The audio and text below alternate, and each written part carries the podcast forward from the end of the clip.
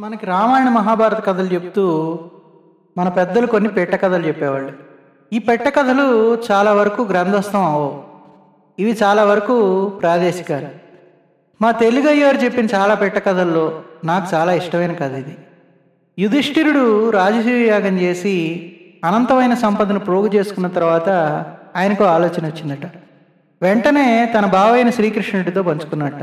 కృష్ణ నేను నా తమ్ములం సకల రాజుల్ని జయించాం.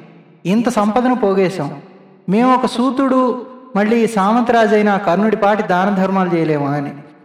కృష్ణుడికి అర్థమైందట సంపద ధర్మరాజు సహజ గుణాన్ని ఎలా నాశనం చేయబోతోందో అని. దాన్ని మొగ్గలోనే దుంచేయాలని సరే ధర్మజ నువ్వు నీ తమ్ముళ్ళు తదుపరి రోజు సూర్యోదయం అవ్వగానే సముద్ర బొడ్డుకు వచ్చేయండి అక్కడ మీకు పరీక్ష పెడతాను అని పలికాడు. తదుపరి రోజున సూర్యోదయం అయిన పిదప ఐదుగురు అన్నదమ్ములు కృష్ణుడు చెప్పిన సముద్ర పొడ్డుకు చేరుకున్నారు. శ్రీకృష్ణుడు వెంటనే ఆ సముద్ర పొట్టునున్న ప్రతి ఇసుక రేణువును బంగారపు రేణువుగా మార్చి పాండవులను సూర్యాస్తమయమయ్యే లోపల ఆ బంగారాన్ని అంతటినీ దానం చేసేమని కోరాడు. ఇక ఐదుగురు అన్నదమ్ములు తలా ఒక కొలపాత్ర తీసుకొని జనులకు బంగారాన్ని కొలవడం ప్రారంభించారు. కొలుస్తున్నారు కొలుస్తున్నారు కానీ ఎంతటికీ ఆ బంగారం జరగట్లేదు సూర్యాస్తమయం కావస్తుంది.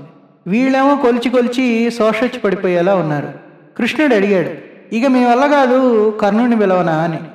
అంతటి నీరసంలో కూడా ఐదుగురు నవ్వారు.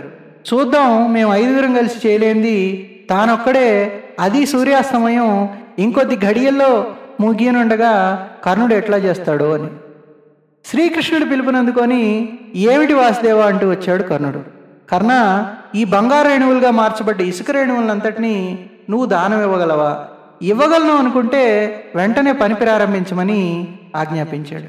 వెంటనే కర్ణుడు అక్కడ గుమిగూడిన జనులను పిలిచి కనుచూపు మేరలో ఉన్న ప్రదేశాన్నంతా వేరువేరు భాగాలుగా విభజించి ఒక్కో భాగాన్ని ఒక్కొడికి ఇచ్చేశాడు. ఇదంతా కళ్ళ ముందే లెప్త కాలంలో జరిగిపోయింది. అన్నదమ్ములు కొయ్యబారిపోయారు. అప్పుడు కృష్ణుడు నవ్వి దానం చేయడానికి సంపదకు సంబంధం లేదు. అది ఒక కళ. అది సహజంగా అబ్బినోడే చేయగలడు అని సెలవిచ్చాడు.